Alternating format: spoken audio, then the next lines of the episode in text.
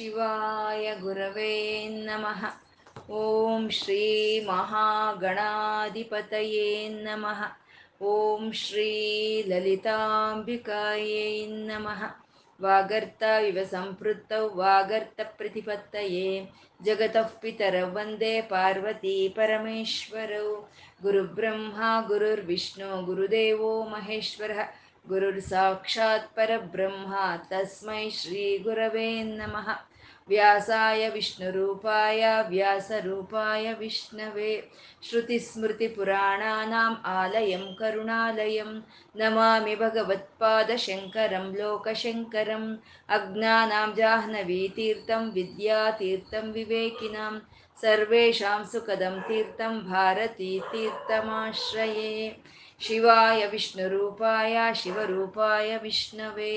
ಓಂ ನಮೋ ಭಗವತೆ ವಾಸುದೇವಾಯ ಶ್ರೀಮಾತ್ರೇ ನಮಃ. ನಾಮರೂಪರಹಿತವಾದ ಚೈತನ್ಯವನ್ನು ನಾವು ವಿಷ್ಣು ಸಹಸ್ರನಾಮದಲ್ಲಿ ನಾರಾಯಣ ಬ್ರಹ್ಮ ಅಂತ ಉಪಾಸನೆ ಮಾಡ್ಕೊಳ್ತಾ ಇದ್ದೀವಿ. ಸಾವಿರ ನಾಮಗಳು, ಸಾವಿರ ರೂಪಗಳು ಒಬ್ಬನೇ ಆದಂಥ ಪರಮಾತ್ಮಂದು. ಆ ಭಗವಂತನಲ್ಲಿ ಏನು ಲಕ್ಷಣಗಳು ಇದೆಯೋ ಏನು ಗುಣಗಳು ಇದೆಯೋ ಅವನ್ನ ನಾವು ಇಲ್ಲಿ ನಾಮಗಳನ್ನಾಗಿ ಹೇಳ್ಕೊಳ್ತಾ ಇದ್ದೀವಿ. ಪರಮಾತ್ಮ ಪದ್ಮನಾಭ ಅಂದ್ರು. ಅಂದ್ರೆ ಒಂದು ಪದ್ಮ ಅನ್ನೋದು ಒಂದು ಅನೇಕವಾದ ದಳಗಳೊಂದಿಗೆ ಅದು ವಿಕಸನೆ ಆಗುತ್ತೆ. ಆ ಒಂದೊಂದು ದಳವು ಅದಷ್ಟಕ್ಕೆ ಅದೇ ಇರುತ್ತೆ. ಆದ್ರೆ ಅದಷ್ಟಕ್ಕೆ ಅದೇ ಆದ್ರೂ ಆ ದಳಗಳು, ಆ ದಳಗಳೆಲ್ಲ ಆ ನಾಭಿ ಜೊತೆ ಸಂಬಂಧ ಹೊಂದಿರುತ್ತೆ. ಆ ನಾಭಿ ಜೊತೆ ಆ ಸಂಬಂಧ ಇಲ್ಲ ಅಂದ್ರೆ ಆ ಪದ್ಮಕ್ಕೆ ಆಗಬಹುದು ಅಥವಾ ದಳಗಳಿಗಾಗ್ಬೋದು ಆ ಅಸ್ತಿತ್ವ ಅನ್ನೋದೇ ಇರೋದಿಲ್ಲ. ಅದೇ ರೀತಿ ಈ ವಿಶ್ವ ಅನ್ನೋ ಒಂದು ಈ ಪದ್ಮದಲ್ಲಿ ಅನೇಕವಾದ ನಾರಾಯಣನ ಶಕ್ತಿಗಳೇ, ಅನೇಕವಾದ ದಳಗಳು ಆ ಒಂದೊಂದು ಶಕ್ತಿ ಅದಷ್ಟಕ್ಕೆ ಅದೇ ಆದ್ರೂ ಆ ಎಲ್ಲ ಶಕ್ತಿಗಳು ಆ ವಿಷ್ಣು ಚೈತನ್ಯದೊಂದಿಗೆ ಅನುಬಂಧ ಹೊಂದಿರೋದ್ರಿಂದಾನೇ ಅದಕ್ಕೆ ಅಸ್ತಿತ್ವ ಇದೆ. ಆ ಎಲ್ಲ ಶಕ್ತಿಗಳಿಗೂ ಮೂಲ ಕಾರಣವಾಗಿ ಪರಮಾತ್ಮನ ಚೈತನ್ಯವೇ ಇದೆ ಅಂತ ಹೇಳೋ ಅಂತ ನಾಮವೇ ಪದ್ಮನಾಭ ಅಂತ. ಮತ್ತೆ ಒಂದು ನಮ್ಮ ಹೃದಯದಲ್ಲಿ ಇರೋವಂಥ ಒಂದು ಆತ್ಮ ಚೈತನ್ಯವೇ ಆ ಆತ್ಮ ಚೈತನ್ಯದಿಂದನೇ ಈ ಶರೀರದಲ್ಲಿ ಇರೋವಂಥ ಇಂದ್ರಿಯಗಳು ಎಲ್ಲ ವಿಕಸನೆ ಆಗಿರೋವಂಥದ್ದು. ಅಂದರೆ ಆ ಇಂದ್ರಿಯಗಳೆಲ್ಲ ಒಂದು ದಳಗಳ ಆದರೆ ಈ ಆತ್ಮ ಚೈತನ್ಯವೇ ಒಂದು ನಾಭ ಅಂತ ಹೇಳೋದು. ಅದೇ ಪದ್ಮನಾಭ ಅಂತ. ಆ ಪದ್ಮನಾಭನಾದಂಥ ಪರಮಾತ್ಮನ ಅರವಿಂದಾಕ್ಷ ಅಂತಂದ್ರೆ ಅರವಿಂದಾಕ್ಷ ಅಂದರೆ ತನ್ನ ಒಂದು ಪದ್ಮದ ಹಾಗೆ ನೇತ್ರಗಳು ಉಳ್ಳವನು ಅಂತ ಒಂದು ಅರ್ಥ. ಅಂದರೆ ಪದ್ಮ ಅಂದರೆ ಒಂದು ಸಂಪೂರ್ಣ ಜ್ಞಾನದಿಂದ ಕೂಡಿರೋ ದೃಷ್ಟಿ ಪರಮಾತ್ಮಂದು ಅಂತ. ಅಂದರೆ ಅರವಿಂದ ಅಂದರೆ ಕಿರಣಗಳು ಅಂತ. ಅಂದರೆ ಸೂರ್ಯ ಚರ, ಚಂದ್ರರನ್ನೇ ತನ್ನ ನೇತ್ರಗಳನ್ನಾಗಿ ಇರೋ ಅಂತ ಆ ವಿರಾಟ್ ವಿಗ್ರಹ ಸ್ವರೂಪವನ್ನು ಈ ರವನ್ ಅರವಿಂದಾಕ್ಷ ಅನ್ನೋ ಒಂದು ನಾಮ ನಮಗೆ ಒಂದು ಇದಕ್ಕೆ ತರುವಂಥದ್ದು ಪದ್ಮಗರ್ಭ ಅಂತಂದ್ರು. ಆ ಪದ್ಮದ ಗರ್ಭದೊಳಗೆ ತಾನಿದ್ದಾನೆ. ತನ್ನ ಒಳಗೆ ಪದ್ಮ ಇದೆ. ಅಂತಂದ್ರೆ ಈ ಪ್ರಪಂಚವೆಲ್ಲ ಪದ್ಮ.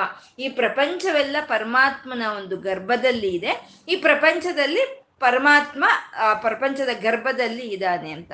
ಸಮುದ್ರದೊಳಗೆ ಅಲೆಗಳಿದೆ, ಅಲೆಗಳೊಳಗೆ ಸಮುದ್ರ ಇದೆ ಅಂತ ಹೇಳೋಗೆ ಆ ಪದ್ಮಗರ್ಭನಾದ ಪರಮಾತ್ಮನ ಒಂದು ಹೊಟ್ಟೆಯಲ್ಲಿ, ಆ ಗರ್ಭದಲ್ಲಿ, ಆ ಎಲ್ಲ ಶಕ್ತಿ ಬೀಜಗಳು ಒಂದು ಸೃಷ್ಟಿಗೆ ಪೂರ್ವದಲ್ಲಿ ಅವನ ಗರ್ಭದಲ್ಲೇ ಇರುತ್ತೆ. ಈ ಸೃಷ್ಟಿ ಆರಂಭದ ಕಾಲದಲ್ಲಿ ಅವನ ನಾಭಿಯಿಂದ ಒಂದು ಪದ್ಮ ಅನ್ನೋದು ಉದ್ಭವವಾಗುತ್ತೆ. ಅದನ್ನೇ ವಿಶ್ವ ಅಂತ ನಾವು ಹೇಳೋವಂಥದ್ದು ಆ ವಿಶ್ವಕ್ಕೆ ಕಾರಣಕರ್ತನಾದ ಬ್ರಹ್ಮದೇವರು ಆ ಪದ್ಮದಿಂದ ಬರ್ತಾರೆ.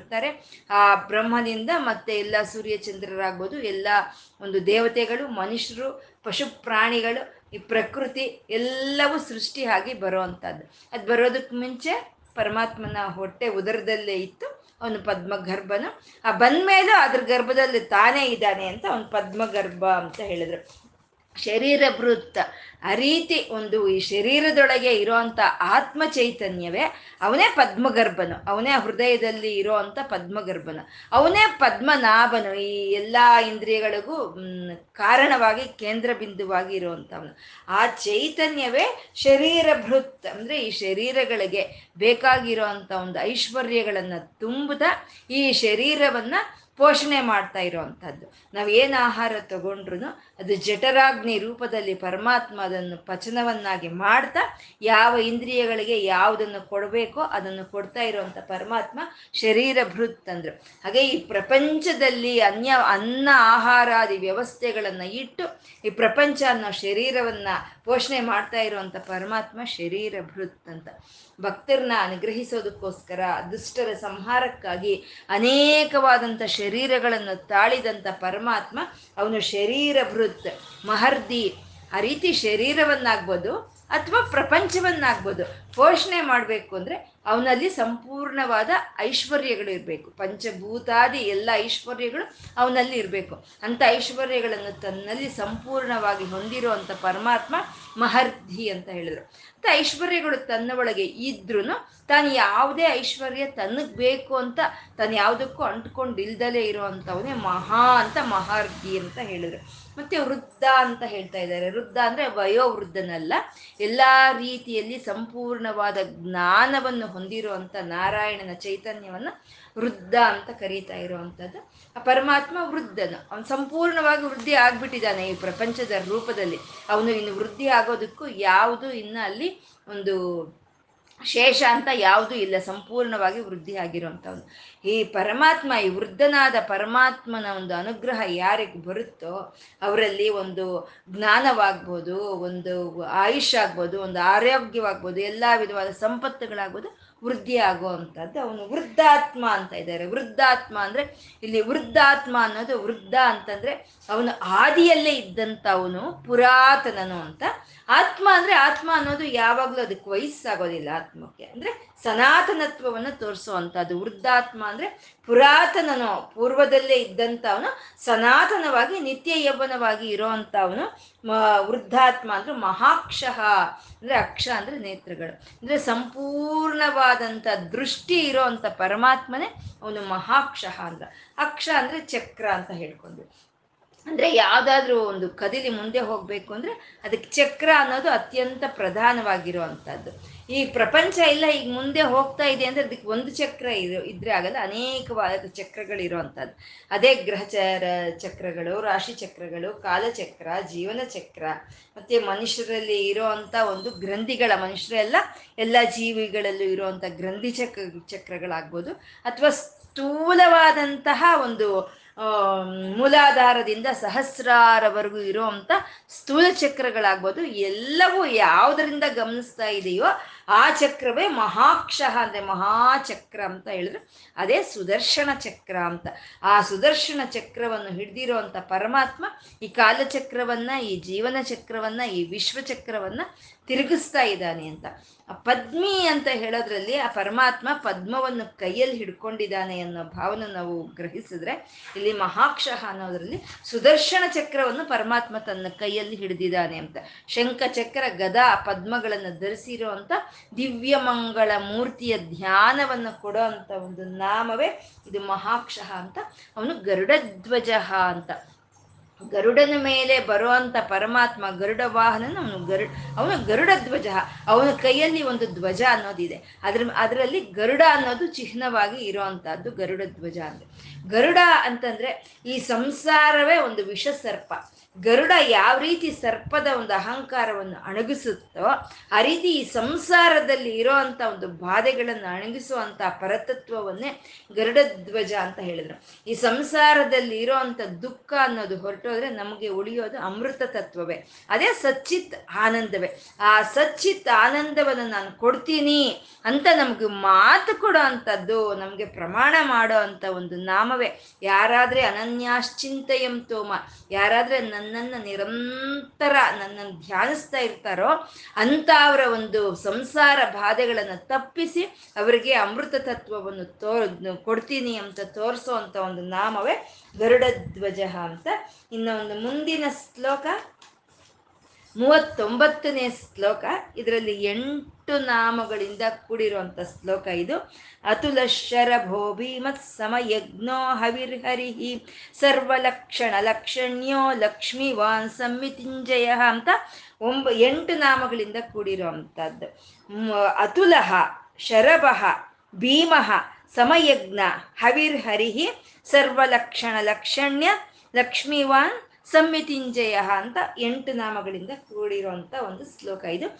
ಅತುಲಹ, ಪರಮಾತ್ಮ ಅತುಲಹ ಅಂತ ಇದ್ದಾರೆ. ಅತುಲಹ ಅಂದ್ರೆ ತುಲ ಮಾಡಕ್ಕೆ ಆಗ್ದಲೇ ಇರುವಂತ ನಾರಾಯಣನ ಚೈತನ್ಯವನ್ನೇ ಇಲ್ಲಿ ಅತುಲಹ ಅಂತ ಹೇಳ್ತಾ ಇದ್ದಾರೆ. ತುಲ ಮಾಡಕ್ಕೆ ಸಾಧ್ಯ ಇಲ್ದಲೇ ಇರುವಂತಹದ್ದು.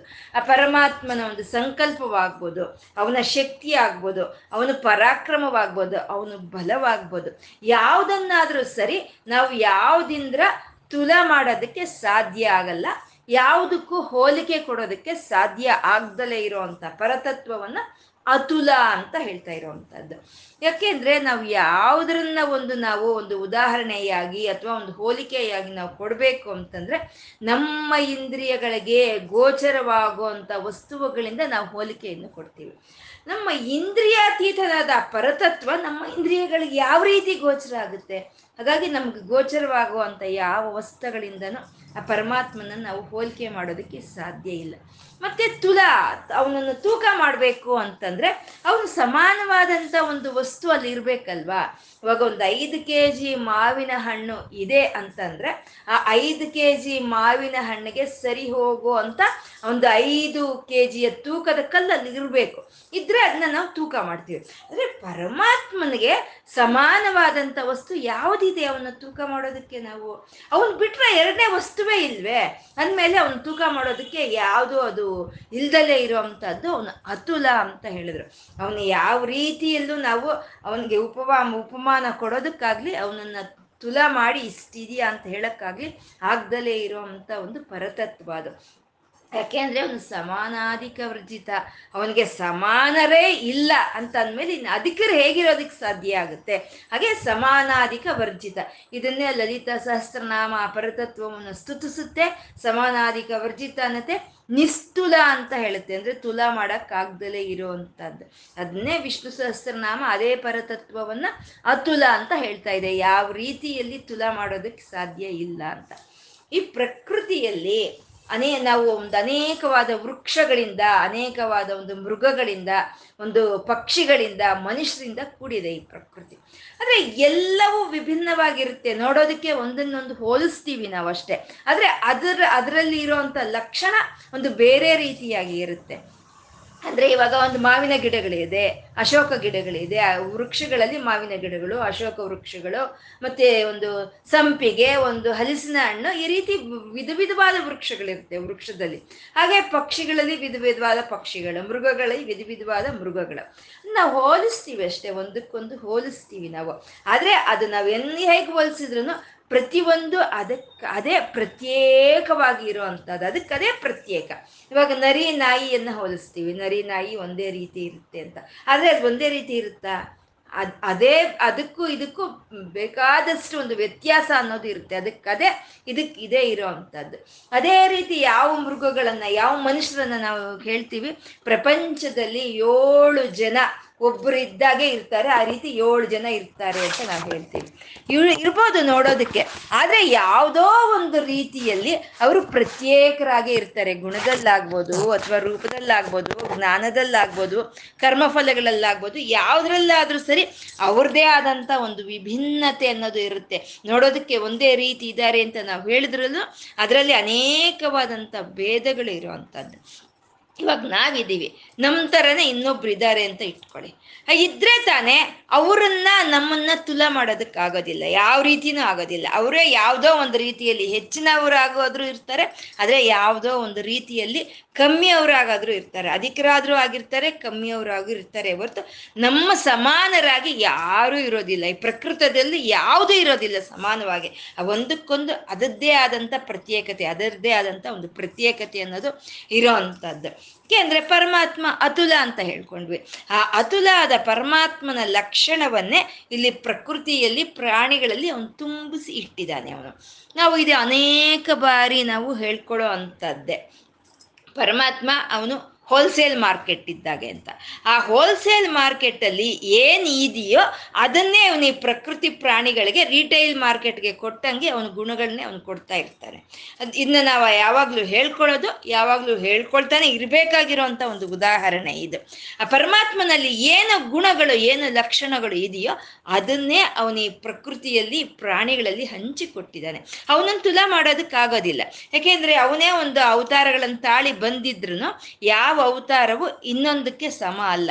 ಇವಾಗ ಮತ್ಸ್ಯ, ಕೂರ್ಮ, ಒಂದು ವಾಮನ, ನರಸಿಂಹ ಈ ಅವತಾರಗಳೆಲ್ಲನೂ ನಾವು ಯಾವುದಕ್ಕೆ ಹೋಲಿಸೋದಕ್ಕೆ ಸಾಧ್ಯ ಆಗುತ್ತೆ? ಯಾವುದಕ್ಕಿಂತ ನಾವು ಉಪಮಾನ ಕೊಡೋದಕ್ಕೆ ಸಾಧ್ಯ ಆಗುತ್ತೆ? ಮತ್ಸ್ಯನಿದ್ದ ಕೂರ್ಮನಿಲ್ಲ, ಕೂರ್ಮನಿದ್ದಾಗೆ ವಾಮನನಿಲ್ಲ, ವಾಮನನಿದ್ದಾಗೆ ನರಸಿಂಹನಿಲ್ಲ. ಹಾಗೆ ಪ್ರಕೃತಿಯಲ್ಲಿ ಒಂದು ಇದ್ದಾಗೆ ಒಂದು ಇರೋದಿಲ್ಲ. ಯಾವುದನ್ನು ಯಾವುದು ನಾವು ತುಲಾ ಮಾಡೋದಕ್ಕೆ ಸಾಧ್ಯ ಇಲ್ಲ. ಅದಷ್ಟಕ್ಕೆ ಅದರದ ಆಧಿಕ್ಯತೆ ಅದಕ್ಕೆ ಇರೋ ಒಂದು ಲಕ್ಷಣವನ್ನ ಅತುಲ ಅಂತ ಹೇಳಿದ್ರು. ಪರಮಾತ್ಮ, ಅತುಲನಾದ ಪರಮಾತ್ಮ ಈ ಸೃಷ್ಟಿಯಲ್ಲಿ ಪ್ರತಿಯೊಂದನ್ನು ಪ್ರತ್ಯೇಕವಾಗಿ ಸೃಷ್ಟಿ ಮಾಡಿದಾನೆ ಅಂತ ಅತುಲಹ ಅಂತ ಪರಮಾತ್ಮ ಅತುಲ. ಶರಬಹ ಅಂತ ಇದ್ದಾರೆ. ಪರಮಾತ್ಮ ಶರಭಃ ಶರಭಃ ಶರ ಅಂತಂದ್ರೆ ಶರೀರಗಳ ಶರೀರ. ಭ ಅಂತಂದ್ರೆ ಪ್ರಕಾಶವನ್ನು ಕೊಡೋ ಅಂಥದ್ದು. ಈ ಶರೀರಗಳಿಗೆ ಯಾವುದು ಪ್ರಕಾಶವನ್ನು ಕೊಡ್ತಾ ಇದೆಯೋ ಅದು ಶರಭ ಅಂತಂದ್ರೆ ಪ್ರತ್ಯೇಕಾತ್ಮವಾಗಿ ನಮಗೆ ಕಾಣಿಸ್ದಲೇ ಇರುವಂಥ ಆತ್ಮ ಚೈತನ್ಯ ಅನ್ನೋದು ಒಳಗೆ ಏನಿದೆಯೋ ಅದು ಈ ಶರೀರದಲ್ಲಿ ತುಂಬಿಕೊಂಡು ಅದು ಈ ಶರೀರ ಈ ರೀತಿ ಪ್ರಕಾಶಿಸೋ ಹಾಗೆ ಮಾಡ್ತಾ ಇದೆ. ಆ ಅಂತ ಆತ್ಮ ಚೈತನ್ಯವನ್ನೇ ಶರಭ ಅಂತ ಹೇಳೋವಂಥದ್ದು. ಈ ಶರೀರದಲ್ಲಿ ಆ ಆತ್ಮ ಚೈತನ್ಯ ಇರೋದ್ರಿಂದನೇ ಈ ಶರೀರ ಈ ರೀತಿ ಪ್ರಕಾಶದಿಂದ ಇರೋವಂಥದ್ದು. ಒಂದು ಸಲ ಆ ಆತ್ಮ ಚೈತನ್ಯ ಅನ್ನೋದು ಈ ಒಂದು ಶರೀರದಿಂದ ಹೊರಟೋದ್ರೆ ಆ ಜೀವ ಕಳೆ ಅನ್ನೋದು ಹೊರಟೋಗುತ್ತೆ. ಆ ನಿರ್ಜೀವ ಕಳೆ ಅನ್ನೋದು ಬರುತ್ತೆ. ಅಂದ್ರೆ ಈ ಪ್ರ ಈ ಪ್ರ, ಈ ಪ್ರಾಣಿಗಳೆಲ್ಲ ಈ ಶರೀರದಲ್ಲಿ ಈ ರೀತಿ ಪ್ರಕಾಶಿಸ್ತಾ ಇದ್ದಾರೆ ಅಂದ್ರೆ ಆ ಒಳಗಡೆ ಇರುವಂತ ಆತ್ಮ ಚೈತನ್ಯದ ಪ್ರಕಾಶದಿಂದ ಪ್ರಕಾಶಿಸ್ತಾ ಇದ್ದಾರೆ ಅಂತ ಅವನು ಶರಬಹ ಈ ಶರೀರಗಳಿಗೆಲ್ಲ ಪ್ರಕಾಶವನ್ನು ಕೊಡ್ತಾ ಇರುವಂತ ನಾರಾಯಣನ ಚೈತನ್ಯವನ್ನ ಶರಬಹ ಅಂತ ಇಲ್ಲಿ ಅವರು ಸ್ತುತಿಸ್ತಾ ಇರುವಂತಹದ್ದು ವೇದಗಳು. ಮತ್ತೆ ಶರಭ ಶರ ಅಂತಂದ್ರೆ ಹಿಂಸೆ ಮಾಡೋ ಅಂಥದ್ದನ್ನ ಶರ ಅಂತ ಹೇಳ್ತಾರೆ. ಅದಕ್ಕೆ ಬಾಣಗಳಿಗೂ ಶರ ಅಂತ ಹೆಸರು, ಬಾಣಗಳಿಗೆ. ಯಾಕೆಂದ್ರೆ ಬಾಣಗಳು ಹಿಂಸೆ ಮಾಡುತ್ತವಲ್ವ? ಒಂದು ದುಷ್ಟರನ್ನ ಸಂಹಾರ ಮಾಡೋದ್ರಲ್ಲಿ ಆ ಒಂದು ಹಿಂಸೆ ಮಾಡೋ ಅಂತ ಒಂದು ಬಾಣಗಳನ್ನೇ ಶರ ಅಂತ ಹೇಳ್ತಾರೆ. ಆ ಪರಮಾತ್ಮನು ಒಂದು ಅನೇಕವಾದಂಥ ದುಷ್ಟಶಕ್ತಿಗಳನ್ನ ಸಂಹಾರ ಮಾಡಬೇಕು, ನಾಶನ ಮಾಡಬೇಕು ಅಂತಂದ್ರೆ ಅವನಲ್ಲಿ ಆ ಬಾಣಗಳನ್ನ, ಆ ಶರಗಳನ್ನ ಯಾರು ಹೊಂದಿದಾರೋ ಅವನೇ ಶರಭಹ ಅಂತ ಹೇಳೋದು. ಅಂದರೆ ಇವಾಗ ಸೂರ್ಯನಿಂದ ಒಂದು ಕಿರಣಗಳು ಭೂಮಿ ಕಡೆ ಬರ್ತಾ ಇದೆ ಅಂದ್ರೆ ಅದು ಅನೇಕ ನಮ್ಮಲ್ಲಿ ಇರುವಂತ ಅಜ್ಞಾನವನ್ನು ತೆಗೆದುಹಾಕುತ್ತೆ. ನಮಗೆ ಅನೇಕವಾದ ಐಶ್ವರ್ಯಗಳನ್ನು ಕೊಡುವಂತದ್ದಾಗುತ್ತೆ ಅದಕ್ಕೆ ಅದನ್ನ ಸೂರ್ಯನ ಬಾಣಗಳು ಅಂತ ನಾವು ಹೇಳ್ತೀವಿ. ಹಾಗೆ ನಮ್ಮನ್ನ ಯಾವ ಶಕ್ತಿ ಆದ್ರೆ ಕಾಪಾಡ್ತಾ ಇದೆಯೋ ಪ್ರತಿ ಒಂದು ಹಂತದಲ್ಲಿ ಆ ಅನಂತವಾದ ವಿಷ್ಣುವಿನ ಶಕ್ತಿಗಳನ್ನೇ ಬಾಣಗಳು ಅಂತ ಹೇಳೋದು. ಆ ಒಂದು ಪರಂಜ್ಯೋತಿಯಾಗಿ ಆ ಪರಮಾತ್ಮ ಪ್ರಕಾಶಿಸ್ತಾ ಇದ್ದಾನೆ. ಪ್ರಕಾಶಿಸ್ತಾ ಇರುವಂತ ಜ್ವಾಲೆ ಅದು. ಆ ಜ್ವಾಲೆಯಿಂದ ಬರ್ತಾ ಇರುವಂತ ಕಿಡಿಗಳೇ ಈ ಅಖಂಡವಾದ ಬ್ರಹ್ಮಾಂಡಗಳೆಲ್ಲನು. ಈ ಅಖಂಡವಾದ ಬ್ರಹ್ಮಾಂಡಗಳು ಎಲ್ಲವೂ ಅವನ ಬತ್ತಳಿಕೆಯಲ್ಲಿ ಇರೋಂಥ ಬಾಣಗಳೇ ಅಂತ ಅವನು ಶರಭ ಅಂತ ಹೇಳಿರೋವಂಥದ್ದು ನಮ್ಗನ್ಸುತ್ತೆ ಪ್ರತಿ ಒಂದು ಹಂತದಲ್ಲಿ ನಮ್ಗೆ ಯಾವ ಸಮಸ್ಯೆ ಇದ್ರೂ ಅದು ಯಾವುದೋ ಒಂದು ರೀತಿಯಲ್ಲಿ ನಮಗೆ ಅದು ಪರಿಹಾರ ಆಗೋಗುತ್ತೆ. ನಮಗೆ ಯಾವ ಸಮಯಕ್ಕೆ ಏನು ಬೇಕೋ ಅದು ಯಾವುದೋ ಒಂದು ರೀತಿಯಲ್ಲಿ ನಮ್ಮ ಹತ್ರಕ್ಕೆ ಬಂದು ಸೇರುತ್ತೆ. ಆ ನಮ್ಮ ಸಮಸ್ಯೆಗಳಿಗೆ ಪರಿಷ್ಕಾರವನ್ನು ತೋರಿಸೋ ಅಂತ, ನಮಗೆ ಬೇಕಾಗಿರೋ ತಂದುಕೊಡೋ ಅಂತ ಪರಮಾತ್ಮನ ಒಂದು ಶಕ್ತಿ ಕಿರಣಗಳನ್ನೇ, ಆ ಪರಮಾತ್ಮನ ಶಕ್ತಿಯನ್ನೇ ಇಲ್ಲ ಬಾಣಕ್ಕೆ ಹೋಲಿಸ್ತಾ ಇದ್ದಾರೆ ಪರಮಾತ್ಮ ಶರಭ ಅಂತ. ಮತ್ತೆ ಶರಭಹ ಅಂತಂದ್ರೆ ಮೃಗ, ಒಂದು ಸಿಂಹದ ಹಾಗೆ ಇರೋವಂಥ ಒಂದು ಮೃಗವನ್ನ ಶರಭ ಅಂತ ಹೇಳೋವಂಥದ್ದು ಅದು ನಮ್ಮ ಪುರಾಣ ಗಾದಗಳು ನಮಗೆ ಹೇಳೋವಂಥ ಒಂದು ಒಂದು ಶರಭ ಮೃಗ ಅಂತ ಹೇಳುವಂಥದ್ದು ಆ ಶರಭ ಅನ್ನೋದು ಅದಕ್ಕೆ ಎಂಟು ಕೈಗಳಿರ್ತಾ ಇತ್ತು. ಆ ಮತ್ತೆ ಅದಕ್ಕೆ ರೆಕ್ಕೆಗಳಿರ್ತಾ ಇತ್ತು. ಅಂದ್ರೆ ಅದು ಪಕ್ಷಿನೂ ಅಲ್ಲ ಮೃಗವೂ ಅಲ್ಲ. ಆದರೆ ಹಿಂಸೆ ಮಾಡೋ ಅಂತ ಒಂದು ಲಕ್ಷಣ ಅನ್ನೋದು ಅತ್ಯಂತ ಭೀಕರವಾಗಿ ಇರ್ತಾ ಇತ್ತು. ಅಂತ ಒಂದು ಮೃಗವನ್ನ ಶರಭ ಅಂತ ಕರೀತಾ ಇದ್ರು. ಅದು ಇವಾಗಿಲ್ಲ. ಇವಾಗಿನ ಕಾಲ ಅದು ಎಕ್ಸ್ಟಿಂಟ್ ಆಗೋಗಿರೋ ಅಂತ ಒಂದು ಮೃಗ ಅದು. ಆದರೆ ಆ ಮೃಗದಲ್ಲಿ ಇರೋ ಅಂತ ಒಂದು ಅಹಿಂಸ ಲಕ್ಷಣೆ ಅನ್ನೋದು ಅತ್ಯಂತ ಒಂದು ಪ್ರಜ್ವಲವಾಗಿ ಇರ್ತಾ ಇತ್ತು ಅಂತ ಆ ಶರಭ ಮೃಗವನ್ನೇ ನಾರಾಯಣನ ಚೈತನ್ಯ, ಅದೇ ರುದ್ರದ ಒಂದು, ರುದ್ರನ ಒಂದು ಅವತಾರ ಅಂತ ನಾವು ಉಪಾಸನೆ ಮಾಡೋ ಅಂಥದ್ದು ಪರಮ ಶರಭ ಅಂತ ಹೇಳೋದು. ಇಲ್ಲಿ ನಾವು ಗಮನಿಸಬೇಕಾಗಿರೋ ಅಂಥ ಒಂದು ವಿಷಯ ಅಂತಂದರೆ, ಈ ವಿಷ್ಣು ಸಹಸ್ರನಾಮದಲ್ಲಿ ಒಂದು ಉನ್ನತವಾದಂಥ ವೃಕ್ಷಗಳನ್ನು ಉಲ್ಲೇಖಿಸ್ತಾರೆ. ಉನ್ನತವಾಗಿರುವಂಥ ಪಕ್ಷಿಗಳನ್ನು, ಉನ್ನತವಾಗಿ ಇರೋ ಒಂದು ಜಂತುಗಳನ್ನು ಈ ಸಹ, ಈ ವಿಷ್ಣು ಸಹಸ್ರನಾಮ ಅನ್ನೋದು ಉಲ್ಲೇಖ ಮಾಡುತ್ತೆ.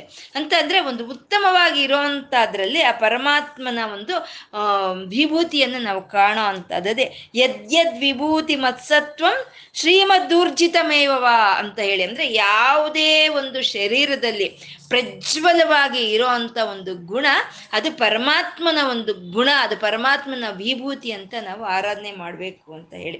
ಅಂದ್ರೆ ನಾವು ಅಂದ್ಕೊಳ್ತೀವಿ ಯಾವುದಾದ್ರೂ ಒಂದು ಶರೀರದಲ್ಲಿ ಒಂದು ಯಾವುದೋ ಒಂದು ನಮ್ಮಲ್ಲೇ ಅಂತ ಇಟ್ಕೊಳ್ಳೋಣ, ಯಾವುದೋ ಒಂದು ಮಹತ್ತರವಾದ ಒಂದು ಗುಣ ಇದೆ ಅಂದ್ರೆ ಅದು ನಮ್ಮ ಒಂದು ಹೇ, ಒಂದು ಹಿರಿಮೆ ಅಂತ ನಾವು ತಿಳ್ಕೊಳ್ತೀವಿ. ನಮ್ಮಲ್ಲಿ ಯಾವುದೇ ಒಂದು ಹಾಡೋದಾಗ್ಬೋಗ್ಲಿ ಒಂದು ಕೀರ್ತನೆ ಮಾಡೋ ಅಂಥದ್ದಾಗ್ಬೋದು ಅಥವಾ ಒಂದು ಮಾತಾಡೋ ಯಾವುದೇ ಒಂದು ಒಳ್ಳೆಯ ಗುಣ ನಮ್ಮಲ್ಲಿ ಇದೆ ಅಂತಂದ್ರೆ ಅದು ಯಾವ ವಿಧವಲ್ಲೂ ಅದು ನಮ್ಮ ದೊಡ್ಡಸ್ತಿಕೆ ಅಲ್ಲ. ನಮ್ಮ ಪೂರ್ವ ಜನ್ಮದ ಕರ್ಮಗಳ ಒಂದು ಫಲಗಳಿಗೆ ಅನುಸಾರವಾಗಿ ಅಂಥ ಶರೀರಗಳನ್ನು ನಮಗೆ ಕೊಟ್ಟು ಅಂಥ ಗುಣಗಳಿಂದ ನಾವು ಪ್ರತಿಭ ಪ್ರತಿಬಿಂಬಿಸೋ ಹಾಗೆ ಮಾಡ್ತಾ ಇರೋವಂಥ ನಾರಾಯಣನ ಚೈತನ್ಯ. ಆ ರೀತಿ ಅದನ್ನ ಆ ವಿಭೂತಿ, ನಾರಾಯಣನ ವಿಭೂತಿ ಅಂತ ನಾವು ಉಪಾಸನೆ ಮಾಡಬೇಕಾಗಿರುವಂಥದ್ದು. ನಮ್ಮಲ್ಲಿ ಯಾವುದೇ ಗುಣಗಳಿರಲಿ, ಅದೇ ಆ ಪರಮಾತ್ಮ ಕೊಟ್ಟಿರೋ ಅಂಥದ್ದು ಅಂತ ನಾವು ಅದನ್ನು ಉಪಾಸನೆ ಮಾಡೋ ಅಂಥದ್ದು ಹಾಗೆ ಪರಮಾತ್ಮ ಶರಭಃ ಅಂತ ಅತ್ಯಂತ ಹಿಂಸೆಯ ಲಕ್ಷಣ ಹೊಂದಿರೋ ಅಂತ ಆ ಮೃಗದ ರೂಪದಲ್ಲಿ ನಾವು ಆ ನಾರಾಯಣನ ಚೈತನ್ಯವನ್ನ, ಅದು ರುದ್ರನ ಒಂದು ಅವತಾರ ಅಂತ ನಾವು ಉಪಾಸನೆ ಮಾಡೋ ಅಂಥದ್ದು ಪರಮ, ಪರಮಾತ್ಮ ಶರಭಃ ಅಂತ ಹೇಳಿದ್ರು. ಆ ಶರಭಃ ಆದ ಪರಮಾತ್ಮ, ಅವನು ಭೀಮ ಅಂತ ಹೇಳ್ತಾ ಇದ್ದಾರೆ. ಭೀಮ ಅಂತಂದ್ರೆ ಯಾರು ಭಯವನ್ನು ಹುಟ್ಟಿಸ್ತಾ ಇರ್ತಾರೋ ಅವನನ್ನ ಭೀಮ ಅಂತ ಕರೆಯೋದು. ಒಂದು ಶಾಸನವನ್ನು ಇಟ್ಟಿದ್ದಾನೆ ಪರಮಾತ್ಮ ಈ ಪ್ರಕೃತಿಯಲ್ಲಿ, ಒಂದು ಶಾಸನವನ್ನು ಇಟ್ಟಿದ್ದಾನೆ. ಆ ಶಾಸನವನ್ನ ಯಾರು ಭಯದಿಂದ ಸೂರ್ಯ ಚಂದ್ರಾದಿ ನಕ್ಷತ್ರ ಗ್ರಹಗಳಾಗ್ಬೋದು, ಈ ಪ್ರಕೃತಿ ಪ್ರಾಣಿಗಳ ಆಗ್ಬೋದು ಅದನ್ನ ಪರಿಪಾಲನೆ ಮಾಡ್ಕೊಂಡು ಬರ್ತಾ ಇದ್ದಾರೆ. ಯಾರು ಭಯದಿಂದ ಅವರು ಆ ಪರಿಪಾಲನೆಯನ್ನು ಮಾಡ್ತಾ ಇದ್ದಾರೋ, ಆ ಶಾಸನವನ್ನು ಅನುಸರಿಸ್ಕೊಂಡು ಹೋಗ್ತಾ ಇದ್ದಾರ, ಅಂತ ನಾರಾಯಣನ ಚೈತನ್ಯವನ್ನೇ ಭೀಮ ಅಂತ ಹೇಳಿದ್ರು. ಅವನಿದ್ದಾನೆ ಅಲ್ಲಿ. ಅವನಿದ್ದಾನೆ. ನಾವು ತಪ್ಪು ದಾರಿಯಲ್ಲಿ ಹೋದ್ರೆ ಅವನು ನಮ್ಮನ್ನು ಶಿಸ್ತು, ಶಿಕ್ಷೆಗೆ ಗುರಿ ಮಾಡ್ತಾನೆ ಅನ್ನೋ ಭಯ ನಮ್ಮಲ್ಲಿ ಹುಟ್ಟಿಸೋ ಅಂತ ಒಂದು ದೈವಿಕ ಲಕ್ಷಣವೇ ಅದನ್ನೇ ಭೀಮ ಅಂತ ಹೇಳೋದು. ಅಂದ್ರೆ ಒಂದು ಕ್ಲಾಸ್ ರೂಮಲ್ಲಿ ಒಬ್ಬ ಟೀಚರ್ ಇದ್ದಾರೆ ಅಂತ ಅಂದ್ರೆ ಅಲ್ಲಿರೋ ವಿದ್ಯಾರ್ಥಿಯರೆಲ್ಲ ಒಂದು ನಿಶಬ್ದವಾಗಿರ್ತಾರೆ ಆದ್ರೂ ಆ ಪರಮ, ಆ ಟೀಚರ್ನ ಕೈಯಲ್ಲಿ ಒಂದು ಬೆತ್ತ ಅಂತ ಇದ್ರೆ ಇನ್ನು ನಿಶ್ಶಬ್ದವಾಗಿ ಅವರವ್ರ ಕೆಲಸ ಅವ್ರು ತಪ್ಪದಲ್ಲೇ ಮಾಡ್ಕೊಂಡು ಹೋಗ್ತಾರೆ. ಯಾಕೆಂದ್ರೆ ಆ ಬೆತ್ತದ ಭಯದಿಂದ. ಹಾಗೆ ಶಾಸನವನ್ನು ಯಾರು ತಪ್ತಾರೋ, ಧರ್ಮವನ್ನು ಯಾರು ತಪ್ಪಿ ಹೋಗ್ತಾರೋ, ಅಂಥವ್ರನ್ನ ನಾನು ಶಿಕ್ಷಿಸ್ತೀನಿ ಅಂತ ಭಯ ಹುಟ್ಟಿಸಿ ಅಂಥವ್ರನ್ನ ಧರ್ಮ ಮಾರ್ಗದಲ್ಲಿ ನಡೆಸ್ಕೊಂಡು ಹೋಗ್ತಾ ಇರೋ ಅಂತ ಆ ಭಗವಂತನ ಚೈತನ್ಯವನ್ನೇ ಭೀಮ ಅಂತ ಕರಿತಾ ಇರೋವಂಥದ್ದು. ಭೀಮ ಅಂತ.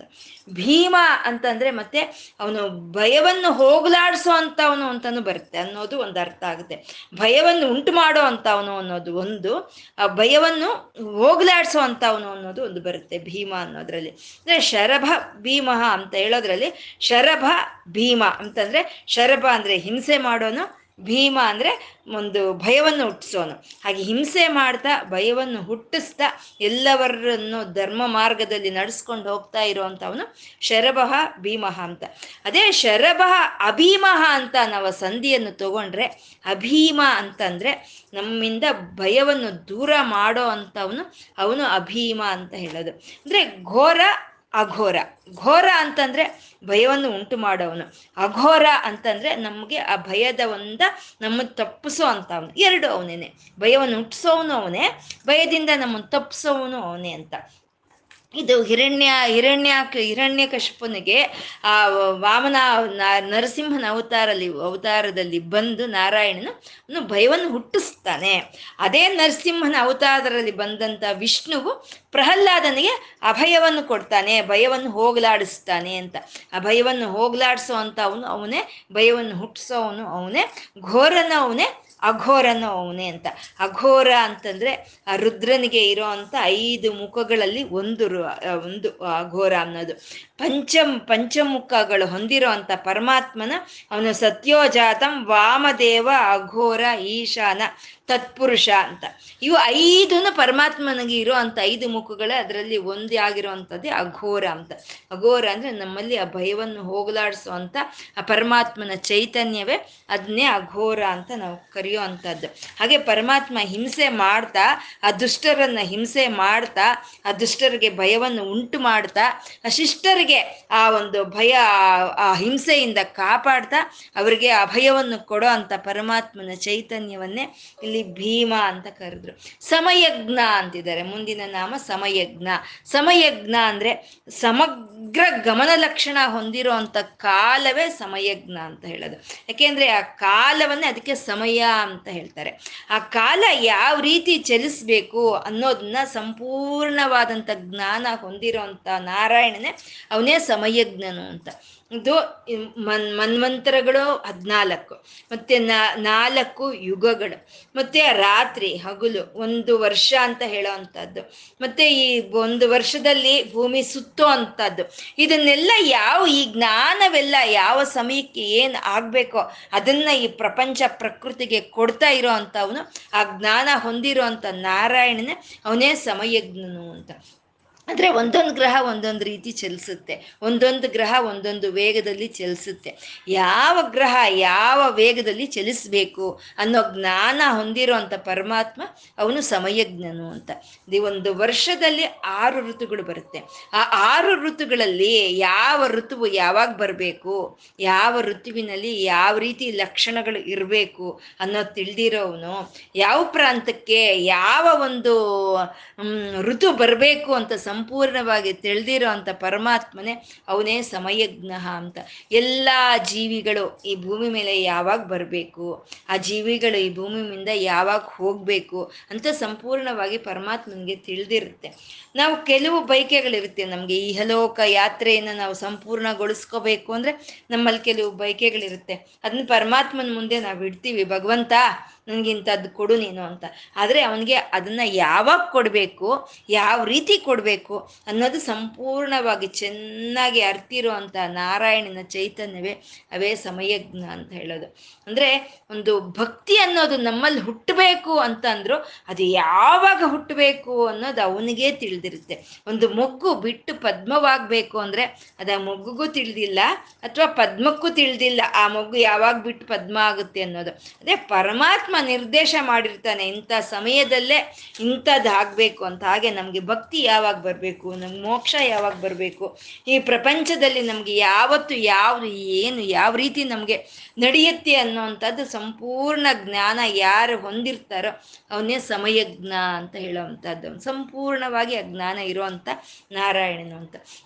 ಮತ್ತೆ ಸಮಯಜ್ಞ ಅಂತ ಹೇಳಿದ್ರೆ ಈ ಪ್ರಪಂಚ ಎಲ್ಲ ಭಿನ್ನ ಭಿನ್ನವಾಗಿ ಕಾಣಿಸ್ತಾ ಇದೆ. ಮೃಗಗಳು, ಪಕ್ಷಿಗಳು, ವೃಕ್ಷಗಳು, ನದಿ ಗುಡ್ಡಗಳು ಅನೇಕ ಭಿನ್ನ ಭಿನ್ನವಾಗಿ ಕಾಣಿಸ್ತಾ ಇದೆ. ಈ ಭಿನ್ನ ಭಿನ್ನವಾಗಿ ಕಾಣಿಸ್ತಾ ಇರೋ ಅಂತ ಈ ಪ್ರಪಂಚದಲ್ಲಿ ವ್ಯಾಪಕವಾಗಿರೋ ಅಂತ ನಾರಾಯಣನ ಚೈತನ್ಯ ಅಂತ ನಾವು ತಿಳ್ಕೊಳ್ಳೋ ಅಂಥದ್ದೇ ಅದೇ ಸಮಯಜ್ಞ ಅಂತ ಹೇಳೋದು. ಅವನೇ ಸಂಪೂರ್ಣ ಎಲ್ಲ ಕಡೆ ತುಂಬಿಕೊಂಡು ಅಂತ ಅಸ ಇದೇ ಸರ್ವಭೂತ ಸಮದರ್ಶನ ಅಂತ ಹೇಳ್ತಾರೆ. ಅಂದ್ರೆ ಪ್ರತಿಯೊಂದು ಪ್ರಾಣಿಯಲ್ಲಿಯೂ ಪ್ರತಿಯೊಂದು ವೃಕ್ಷದಲ್ಲೂ ಪ್ರತಿಯೊಂದು ಗುಡ್ಡಗಳಲ್ಲೂ ಪ್ರತಿಯೊಂದು ನದಿಯಲ್ಲೂ ನನ್ನಲ್ಲೂ ನಿನ್ನಲ್ಲೂ ಎಲ್ಲರಲ್ಲೂ ಹರಿತಾ ಇರುವಂತ ಒಂದು ಚೈತನ್ಯವೇ ಅಂತ ನಾವು ಯಾವಾಗ ಅದು ಒಂದೇ ಅಂತ ನಾವು ಯಾವಾಗ ನೋಡ್ತೀವೋ ಅದನ್ನೇ ಯೋಗ ಅಂತ ಹೇಳ್ತಾರೆ. ಅದನ್ನೇ ಸಮತ್ವಂ ಯೋಗ ಮುಚ್ಯತೆ ಅಂತ ಯಾವಾಗ ಸಮಭಾವನೆಯಿಂದ ನಾವು ನೋಡ್ತೀವೋ ಅದೇ ಯೋಗ ಅಂತ ಹೇಳೋದು, ಅದೇ ಸಮಯಜ್ಞ ಅಂತ ಹೇಳೋವಂಥದ್ದು ಎಲ್ಲ ಕಡೆ ಪರಮಾತ್ಮ ತುಂಬಿಕೊಂಡಿದ್ದಾನೆ. ಎಲ್ಲದರಲ್ಲೂ ಆಗು ಹೋಗುಗಳು ಯಾವಾಗ ಏನು ಆಗಬೇಕು, ಯಾವಾಗ ಯಾರಿಗೆ ಏನು ಕೊಡಬೇಕು ಅಂತ ಸಂಪೂರ್ಣ ಜ್ಞಾನ ಹೊಂದಿರೋ ಅಂಥ ಪರಮಾತ್ಮನ ಅವನೇ ಸಮಯಜ್ಞ ಅಂತ ಹೇಳಿದ್ರು. ಆ ಸಮಯಜ್ಞ ಆದ ಪರಮಾತ್ಮ ಹವಿರ್ಹರಿಹಿ ಅಂತ ಹೇಳ್ತಾ ಇದ್ದಾರೆ. ಅಂದ್ರೆ ಅವಿಸ್ಸುಗಳು, ನಾವು ಏನು ಅವಿಸ್ಸುಗಳನ್ನು ಕೊಡ್ತೀವೋ ಅದನ್ನ ಹರಿಸೋ ಅಂತವನು ಹವಿರ್ಹರಿಹಿ ಅಂತ. ಅಂದ್ರೆ ಇವಾಗ ನಾವೊಂದು ಹೋಮ ಅಂತ ಮಾಡ್ತೀವಿ. ಆ ಒಂದು ಹೋಮ ಅಂತ ಮಾಡೋವಾಗ ನಾವು ಹೋಮ ಅನ್ನೋದು ಒಂದೇ ರೀತಿ ಇರೋದಿಲ್ಲ. ವಿಧ ವಿಧವಾಗಿ ಇರುತ್ತೆ. ಒಂದು ಲಲಿತಾ ಹೋಮ ಅಂತೀವಿ, ಒಂದು ಚಂಡಿ ಹೋಮ ಅಂತೀವಿ, ಒಂದು ದುರ್ಗಾ ಹೋಮ ಅಂತೀವಿ, ಗಾಯತ್ರಿ ಹೋಮ ಅಂತೀವಿ, ಒಂದು ಸುಬ್ರಹ್ಮಣ್ಯ ಹೋಮ, ಒಂದು ಗಣೇಶನ ಹೋಮ, ಈಗ ಅನೇಕವಾಗಿರುತ್ತೆ. ನಾವು ಯಾವ ಹೋಮ ಮಾಡಿದ್ರೂ ಆ ರೂಪದಲ್ಲಿ ನಾವು ಆಹ್ವಾನಿಸ್ತಾ ಇರೋ ಅಂತ ಅವನು ಅವನು ಒಬ್ಬನೇ ಅಂತ ತಿಳ್ಕೊಳ್ಳೋದೆ ಅದೇ ಸಮಯಜ್ಞ ಅಂತ ಹೇಳೋದು. ಅವನೊಬ್ಬನೇ, ನಾವು ಯಾವ ರೀತಿ ಲಲಿತೆಯಾಗಿ ಕರಿತಾ ಇದ್ದೀವ ಚಂಡಿಯಾಗಿ ಕರಿತಾ ಇದ್ದೀವ ದುರ್ಗೆಯಾಗಿ ಕರಿತಾ ಇದ್ದೀವ, ಗಣೇಶನ ಸುಬ್ರಹ್ಮಣ್ಯನ, ಯಾವ ರೀತಿಯಲ್ಲಿ ನಾವು ಅವನ್ನ ಆಹ್ವಾನಿಸಿದ್ರು ಸರಿ, ಅವನು ಕರಿತಾ ಇರೋದು ಒಬ್ಬನೇ ಅಂತ ನಾವು ತಿಳ್ಕೊಳ್ಳೋ ಅಂಥದ್ದೇ ಸಮಯಜ್ಞ. ಹಾಗೆ ಎಲ್ಲ ರೂಪಗಳಲ್ಲೂ ಆಹ್ವಾನಿಸಲ್ಪಡ್ತಾ ಇರೋ ನಾರಾಯಣನ ಚೈತನ್ಯವೇ ಹವಿ ಹವಿರ್ ಹರಿಹಿ ಅಂತ ಹೇಳಿದ್ದು. ಎಲ್ಲ ರೂಪಗಳಲ್ಲಿ ಅವನೇ ಬರ್ತಾನೆ.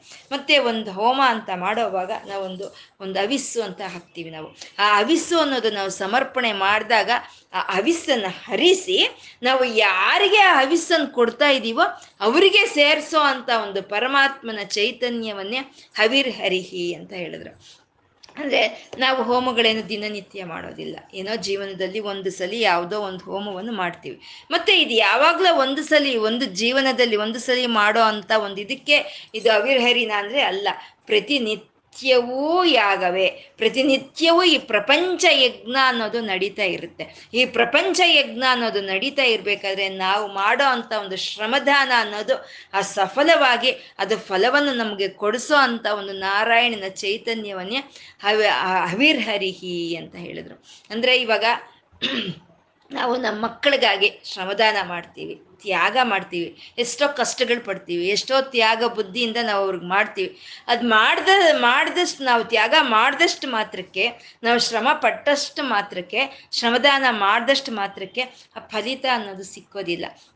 ನಾವು ಮಾಡೋ ಅಂಥ ಒಂದು ಶ್ರಮದಾನವನ್ನ, ನಾವು ಮಾಡೋ ಅಂಥ ಒಂದು ತ್ಯಾಗವನ್ನ ಆ ಪರಮಾತ್ಮ ತಗೊಂಡೋಗಿ ಆ ಬೇಕಾಗಿರೋ ಅಂಥ ಒಂದು ಶಕ್ತಿ, ಒಂದು ದೇವತಾ ಶಕ್ತಿಗೆ ಅರ್ಪಿಸಿದ್ರೆ ಅವಾಗ ಅಲ್ಲಿಂದ ಬರೋ ಅಂಥ ಒಂದು ಫಲಗಳೇ ಯಜ್ಞ ಫಲ ಅಂತ ಹೇಳೋದು. ತಂದೆ ತಾಯಿ ಎಷ್ಟು ಕಷ್ಟಪಟ್ಟರು ತಂದೆ ತಾಯಿ ಏನು ತ್ಯಾಗ ಮಾಡಿದ್ರು, ಅದು ಆ ಪರಮಾತ್ಮನ ನಾರಾಯಣನ ಚೈತನ್ಯದಿಂದನೇ ಆ ಒಂದು ಮಕ್ಕಳ ವೃದ್ಧಿಗೆ ಬರೋ ಆ ತಂದೆ ತಾಯಿ ಏನು ಆಶಿಸಿ ಅವರು ಆ ಮಕ್ಕಳಿಗಾಗಿ ಮಾಡ್ತಾರೋ, ಆ ಫಲ ಸಿಕ್ಕಬೇಕು ಅಂದರೆ ಅದು ನಾರಾಯಣನಿಂದ ಮಾತ್ರನೇ ಸಿಕ್ಕುತ್ತೆ. ಹಾಗೆ ಸಿಕ್ಕೋ ಹಾಗೆ ಮಾಡೋ ಅಂತ ನಾರಾಯಣನ ಚೈತನ್ಯವನ್ನೇ ಇಲ್ಲಿ ಹವಿರ್ ಹರಿಹಿ ಅಂತ ಹೇಳಿದ್ರು. ಅಂದರೆ ನಾವು ಕೊಡೋ ಆ ಒಂದು ಒಂದು ಯಾವುದೇ ಒಂದು ಅವಿಸ್ಸು ಆಗ್ಬೋದು, ಅದು ಶ್ರಮದಾನವಾಗ್ಬೋದು, ತ್ಯಾಗವಾಗ್ಬೋದು, ಯಾವ ರೀತಿನಾದ್ರೂ ಸರಿ ಅದು ಯಾರಿಗಾದ್ರೂ ಸರಿ ನಾವು ಅದು ಮಾಡಿದ್ದನ್ನ ಅವರಿಗೆ ಮುಟ್ಟಿಸಿ ಅದಕ್ಕೆ ತಕ್ಕಂತೆ ಫಲವನ್ನು ಕೊಡೋ ಅಂತ ಅವನೇ ಅವನ ಹವಿರ್ ಹರಿಹಿ ಅಂತ ಹೇಳಿದ್ರು. ಅಂದರೆ ಅವಿಸ್ಸು ಅವನೇ ಅದನ್ನ ತಗೊಂಡೋಗಿ ಕೊಡೋವನು ಅವನೇ, ಫಲವೂ ಅವನೇ. ತಿನ್ನೋ ಆಹಾರವೂ ಅವನೇ. ಅದನ್ನ ಜೀರ್ಣ ಮಾಡೋ ಜಠರಾಗ್ನಿನೂ ಅವನೇ ಅಂತ ಹೇಳೋದು. ಮತ್ತೆ ಹವಿರ್ ಹರಿಹಿ ಅನ್ನೋದ್ರಲ್ಲಿ ಹರಿ ಅನ್ನೋ ನಾಮ ಇದೆ. ಆ ಹರಿ ಅನ್ನೋ ಒಂದು ನಾಮ ಹರಿಸ್ಬಿಡ್ತಾನೆ ಅವನು. ಅಂದ್ರೆ ಎಲ್ಲವನ್ನು ಕಳ್ಳತನ ಮಾಡ್ತಾನೆ. ಅಯ್ಯೋ, ಎಲ್ಲ ಹರಿಸ್ಕೊಂಡು ಹೋದ್ರಪ್ಪ ಅಂತೀವಿ. ಎಲ್ಲ ಹರಿದ್ ಹರಿಸ್, ಎಲ್ಲ ಹರಿಸ್ಕೊಂಡು ಹೋಯ್ತು ಅಂತ ಹೇಳ್ತೀವಿ. ಅಂದ್ರೆ ಎಲ್ಲ ಕಳ್ಳತನವಾಗೋಯ್ತು ಅಂತ. ಹರಿ ಅಂದ್ರೆ ಕಳ್ಳತನ ಅಂತ. ಅಂದ್ರೆ ಕಳ್ಳರು ಮನೆಗೆ ಬರ್ತಾರೆ, ಬಂದು ಇದ್ ಬದ್ದನ್ನೆಲ್ಲ ದೋಚ್ಕೊಂಡು ಹೊರಟೋಗ್ತಾರೆ. ಆದ್ರೆ ಈ ಕಳ್ಳ, ಈ ಹರಿ ಅನ್ನೋ ಕಳ್ಳ ಒಂದ್ಸಲಿ ನಮ್ಮ ಮನಸ್ಸಿನೊಳಕ್ಕೆ ಬಂದ್ರೆ ನಮ್ಮಲ್ಲಿ ಇರೋ ಅಂತ ಮಾಲಿನ್ಯವನ್ನ, ಪಾಪಗಳನ್ನ ಎಲ್ಲ ಅವನು ಹರಿಸ್ಬಿಡ್ತಾನೆ. ಎಲ್ಲ ಅವನು ಕಳ್ಳತನ ಮಾಡಿಬಿಟ್ಟು ಅವನು ಅಲ್ಲೇ ಉಳಿದು ಬಿಡ್ತಾನೆ. ಕಳ್ಳರು ಕಳ್ತನ ಮಾಡಿ ಮನೆಯಿಂದ ಹೊರಟೋಗ್ತಾರೆ. ಆದರೆ ಈ ಕಳ್ಳ, ಈ ಹರಿ ನಮ್ಮಿಂದ ಒಂದು ಪಾಪಗಳನ್ನು ಹರಿಸೋ ಅಂತ ಈ ಹರಿ ನಮ್ಮಲ್ಲಿ ಶಾಶ್ವತವಾಗಿ ಉಳಿದು ಬಿಡ್ತಾನೆ. ಹರಿ, ಆ ಹರಿಯನ್ನು ಎರಡು ನಾಮಗಳೇ ಸಾಕು. ನಮ್ಮಲ್ಲಿ ಇರೋ ಅಂತ ಒಂದು ಸರ್ವ ವಿಧವಾದ ಪಾಪಗಳನ್ನ ನಮ್ಮಿಂದ ದೂರ ಮಾಡೋ ಅಂಥದ್ದು ಅಂದ್ರೆ ಹರಿ ಅಂತ ಎರಡು ಎರಡು ಅಕ್ಷರಗಳಿರೋ ಅಂತ ನಾಮ ಹೇಳಿದ್ರೆ ಸಾಕ ನಮ್ಮಲ್ಲಿ ಇರೋ ಪಾಪಗಳು ಹೋಗುತ್ತಾ ಅಂತಂದ್ರೆ, ಆ ಹರಿ ಅಂತ ನಾವು ಕರಿಬೇಕು ಅಂದ್ರೆ, ಆ ಹರಿಯ ಧ್ಯಾನ ನಾವು ಮಾಡಬೇಕು ಅಂದ್ರೆ, ಆ ಹರಿಯ ಅನುಭವ ನಮ್ಮ ಬ, ನಮ್ಮ ಹೃದಯಕ್ಕೆ ಬರಬೇಕು ಅಂದ್ರೇನೆ ನಮಗೆ ಪುಣ್ಯ ಇದ್ರೆ ಮಾತ್ರ ಸಾಕಾಗ ಆಗುತ್ತೆ ಆಗೋವಂಥದ್ದು. ನಮಗೆ ಪುಣ್ಯ ಇದ್ದು ನಾವು ನಿಜವಾಗ್ಲೂ ಭಕ್ತಿಯಿಂದ, ಶ್ರದ್ಧೆಯಿಂದ ಒಂದು ಸಲ ಹರಿ ಅಂದ್ರೂ ಸಾಕು ನಮ್ಮಲ್ಲಿ ಇರೋ ಅಂಥ ಒಂದು ಎಲ್ಲ ಪಾಪಗಳು ನಶಿಸಿ ಹೋಗುವಂಥ ನಾಮ ಹರಿ ಅಂತ ಹೇಳೋದು. ಅಂದ್ರೆ ನಾವು ತಿಳಿದಿದ್ದ ಹರಿ ಅಂತೀವೋ, ತಿಳಿದಲೇ ಹರಿ ಅಂತೀವೋ, ಅದರ ಒಂದು ಪ್ರಭಾವ ಅನ್ನೋದು ನಮ್ಮ ಮೇಲೆ ಇರುತ್ತೆ. ಆ ಬೆಂಕಿಯನ್ನ ಅದು ತಿಳಿದು ಹಿಡ್ಕೊಂಡ್ರು, ತಿಳಿದಲ್ಲೇ ಹಿಡ್ಕೊಂಡ್ರು, ಅದು ನಮ್ಮ ಅದರ ಪ್ರಭಾವ ನಮ್ಮ ಕೈ ಮೇಲೆ ಬೀರೋ ಹಾಗೆ, ಆ ಹರಿಯನ್ನ ಒಂದು ನಾಮ ನಾವು ತಿಳಿದು ನಾವು ಉಚ್ಚಾರಣೆ ಮಾಡಿದ್ರು ತಿಳಿದಲೇ ಉಚ್ಚಾರಣೆ ಮಾಡಿದ್ರು, ಅದ್ರ ಪ್ರಭಾವ ನಮ್ಮ ಮೇಲೆ ಬಿದ್ದು ನಮ್ಮಲ್ಲಿ ಇರೋ ಅಂಥ ಮಾಲಿನ್ಯವೆಲ್ಲ ಹರಿಸ್ಕೊಂಡು ಹೋಗುವಂಥ ನಾಮವೇ ಹರಿಹಿ ಅಂತ ಹೇಳುವಂಥದ್ದು. ಆ ಹರಿ, ಆ ನಾಮ ಒಂದೇ ಸಾಕಾಗಿರೋ ಅಂಥದ್ದೇ ಹರಿನಾಮವೇ ಚಂದ ಅದ ನಂಬಿಕೋ ನೀ ಕಂದ ಅಂತ. ಆ ಹರಿನಾಮವನ್ನೊಂದು ನಾವು ನೆನೆಸ್ಕೊಳ್ತಾ ಇದ್ರೆ ಸಾಕು ನಮ್ಮಲ್ಲಿರೋ ಎಲ್ಲ ಒಂದು ಪಾಪ ದೋಷಗಳು ಹರಿದು ಹೋಗುವಂಥದ್ದು ಅಂತ ಹೇಳ, ಅಂತ ಹೇಳ್ಬೋದು. ಆ ಹರಿಯ ಎರಡು ಅಕ್ಷರಗಳೇ ಸಾಕು ನಮ್ಮಲ್ಲಿ ಇರೋ ಅಂಥ ಎಲ್ಲ ಪಾತಗಳನ್ನು ಹರಿಸ್ಕೊಂಡು ಹೋಗುತ್ತೆ ಅಂತ ಹೇಳೋದು. ಸರ್ವಲಕ್ಷಣ ಲಕ್ಷಣ್ಯ ಅಂತ ಹೇಳ್ತಿದ್ದಾರೆ ಮುಂದಿನ ನಾಮ. ಸರ್ವಲಕ್ಷಣ ಲಕ್ಷಣ್ಯ ಅಂತ. ಸರ್ವಲಕ್ಷಣ ಲಕ್ಷಣ್ಯ ಅಂತ ಹೇಳಿದ್ರೆ ಯಾವುದೇ ಒಂದು ಶಾಸ್ತ್ರಗಳಾಗಬಹುದು, ಯಾವ ಪುರಾಣಗಳಾಗ್ಬೋದು ಯಾವುದೇ ವಿಧವಾದ ವೇದಗಳಾಗ್ಬೋದು ಅದರ ಲಕ್ಷ್ಯ ಯಾವ ಕಡೆ ಇದೆ? ಭಗವಂತನ ಕಡೆ ಇದೆ. ಯಾವ ವೇದಗಳು ನಾಲ್ಕು ವೇದಗಳು ತಗೊಂಡ್ರು ನಾವು, ಅಷ್ಟಾದಶ ಪುರಾಣಗಳು ತಗೊಂಡ್ರು, ಯಾವ ಶಾಸ್ತ್ರಗಳು ತಗೊಂಡ್ರು, ಅದು ಏನನ್ನ ಪ್ರತಿಪಾದನೆ ಮಾಡುತ್ತೆ, ಯಾವುದು ಅದ್ರ ಗುರಿ ಅಂತ ಹೇಳುತ್ತೆ ಅಂತಂದ್ರೆ, ಆ ಭಗವಂತನನ್ನ ಪರಮಾತ್ಮನನ್ನ ಗುರಿಯಾಗಿ ತೋರಿಸುವಂಥವೇ ಎಲ್ಲ ಶಾಸ್ತ್ರಗಳು. ಅಂದ್ರೆ ಎಲ್ಲಾ ಲಕ್ಷ್ಯ ಯಾವ ಕಡೆ ಇದೆ? ಪರಮಾತ್ಮನ ಕಡೆ ಇದೆ. ಹಾಗೆ ಎಲ್ಲ ಲಕ್ಷ್ಯ ಯಾರ ಕಡೆ ಇದೆಯೋ ಅವನು ಸರ್ವಲಕ್ಷಣ ಲಕ್ಷ್ಯ, ಲಕ್, ಸರ್ವಲಕ್ಷಣ ಲಕ್ಷಣ್ಯ ಅಂತ ಇದೆ. ಅಂದ್ರೆ ಎಲ್ಲರ ಲಕ್ಷ್ಯವು ಯಾವ ಕಡೆ ಇದೆಯೋ ಅವನೇ ಸರ್ವಲಕ್ಷಣ ಲಕ್ಷಣ್ಯ ಅಂತ. ನಾವು ಒಂದು ಬ, ಭಕ್ತರು ಇರ್ತೀವಿ. ನಾವು ಒಬ್ಬೊಬ್ಬರು ಒಂದು ಭಕ್ತಿ ಒಂದೊಂದು ವಿಧವಾಗಿರುತ್ತೆ. ಒಬ್ಬರದು ಗಾನ ರೀತಿಯಲ್ಲಿ ತೋರಿಸ್ತಾರೆ ಒಬ್ಬರು ಕವಿತ್ವ ರೂಪದಲ್ಲಿ ತೋರಿಸ್ತಾರೆ ಒಬ್ಬರು ಒಂದು ಒಂದು ಜಪ ಮಾಡ್ತಾರೆ ನಾಮ ಜಪವನ್ನು ಮಾಡ್ತಾರೆ. ಈ ರೀತಿ ಅನೇಕವಾದಂಥ ಒಂದು ವಿಧಗಳಲ್ಲಿ ಆ ಪರಮಾತ್ಮನ ಕಡೆ ಹೋಗೋ ಅಂಥದ್ದೇ ಆ ಸರ್ವಲಕ್ಷಣ ಲಕ್ಷಣ್ಯ ಅನ್ನೋದು. ಭಕ್ತರು ಯಾವ ರೀತಿ ಹೋದರೂ ಸರಿ ಅವರ ಒಂದು ಗುರಿ ಅನ್ನೋದು, ಅವರ ಲಕ್ಷ್ಯ ಅನ್ನೋದು ಯಾವುದಾಗಿರುತ್ತೋ ಅದನ್ನೇ ಸರ್ವಲಕ್ಷಣ ಲಕ್ಷಣ್ಯ ಅಂತ ಹೇಳಿದ್ರು. ಆ ರೀತಿ ಎಲ್ಲ ವಿಧವಾದ ಸರ್ವವಾದ ಲಕ್ಷಣಗಳೊಂದಿಗೆ ಶೋಭಿಸ್ತಾ ಇರುವಂಥ ಪರಮಾತ್ಮ ಅವನು ಆ ಸಂಪತ್ತನ್ನೇ ಲಕ್ಷ್ಮಿ ಅಂತ ಕರೀತಾರೆ. ಆ ಸಂಪತ್ತನ್ನೇ ಲಕ್ಷ್ಮಿ ಅಂತ ಕರೀತಾರೆ. ಹಾಗಾಗಿ ಅವನು ಲಕ್ಷ್ಮೀವಾನ್ ಅಂತ ಹೇಳ್ತಿದ್ದಾರೆ. ಮುಂದಿನ ನಾಮ ಲಕ್ಷ್ಮೀವಾನ್. ಅಂದ್ರೆ ಸರ್ವ ವಿಧವಾದ ಕಲ್ಯಾಣ ಸಂಪತ್ತುಗಳ ರೂಪವೇ ಲಕ್ಷ್ಮಿ ಅಂತ ಹೇಳೋದು. ಅಂದ್ರೆ ಈ ಎಲ್ಲ ಐಶ್ವರ್ಯಗಳ ಲಕ್ಷ್ಯ ಯಾವ ಕಡೆ ಇದೆ? ಪರಮಾತ್ಮನ ಕಡೆ ಇದೆ. ಪಂಚಭೂತಗಳಿಂದ ಹಿಡಿದು ಎಲ್ಲ ಐಶ್ವರ್ಯಗಳು ಪರಮಾತ್ಮನನ್ನೇ ಸೇವಿಸ್ಕೊಳ್ತಾ ಇದೆ. ಯಾವುದಾದ್ರೂ ಸರಿ ಪರಮಾತ್ಮನನ್ನು ಸೇವಿಸ್ಕೊಳ್ತಾ ಇರೋವಂಥದ್ದು. ಅಂದರೆ ಈ ಎಲ್ಲ ಐಶ್ವರ್ಯಗಳ ರೂಪವೇ ಲಕ್ಷ್ಮಿ. ಅಂದ್ರೆ ಲಕ್ಷ್ಮಿ ನಾರಾಯಣನ ಸೇವನೆ ಮಾಡ್ಕೊಳ್ತಾ ಇದ್ದಾಳೆ ಅಂತ. ಆ ಲಕ್ಷ್ಮಿ ಮತ್ತೆ ವಕ್ಷಸ್ಥಲದಲ್ಲಿ, ನಾರಾಯಣನ ವಕ್ಷಸ್ಥಲದಲ್ಲಿ ಇದ್ದುಕೊಂಡು ಅನ, ಅನಪಾಯಿನಿ ಅಂದ್ರೆ ಬಿಡದಲೆ ಅವನ ಹಿಂದೆ ಹೋಗುವಂಥದ್ದು, ಅನಪಗಾಮಿನಿ ಅಂದ್ರೆ ಅವನು ಬಿಡದಲೆ ಅವನನ್ನೇ ನೆರಳಾಗಿ ಹೋಗುವಂಥ ಲಕ್ಷ್ಮಿ, ಆ ನಾರಾಯಣನ ಜೊತೆ ಕೂಡಿದಾಳೆ, ನಾರಾಯಣನ ಸೇವೆ ಮಾಡ್ತಾ ಇದ್ದಾಳೆ. ಅಂದ್ರೆ ಎಲ್ಲ ಐಶ್ವರ್ಯಗಳು ನಾರಾಯಣನ ಅನುಸ್ಕರಿಸ್ಕೊಂಡೇ ಹೋಗ್ತಾ ಇವೆ.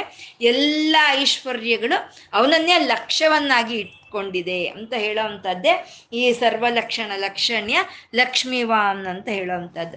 ಅಂದರೆ ಅಂಥ ಸಂಪತ್ತುಗಳ ಜೊತೆ ಯಾರಾದರೆ ಶೋಭಾಯಮಾನವಾಗಿ ಇದಾನೋ ಅವನೇ ಲಕ್ಷ್ಮೀಪತಿ ಅಂತ ಹೇಳೋವಂಥದ್ದು. ಅವನೇ ಆ ಲಕ್ಷ್ಮಿಯ ಜೊತೆ ಕೂಡಿರೋ ಅವನು ಅಂತ.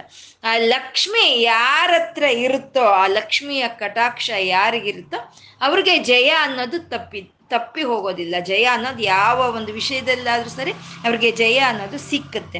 ಹಾಗೆ ಮತ್ತೆ ಆ ಸರ್ವ ಕಾಲದಲ್ಲೂ ಯಾ ಹರಿಯನ್ನು ಬಿಡದಲೇ ಲಕ್ಷ್ಮಿ ಇರ್ತಾಳೆ ಅಂದರೆ ಆ ಹರಿನೇ ಒಳ್ಳೆಯ ಒಂದು ಜಯಶೀಲನು.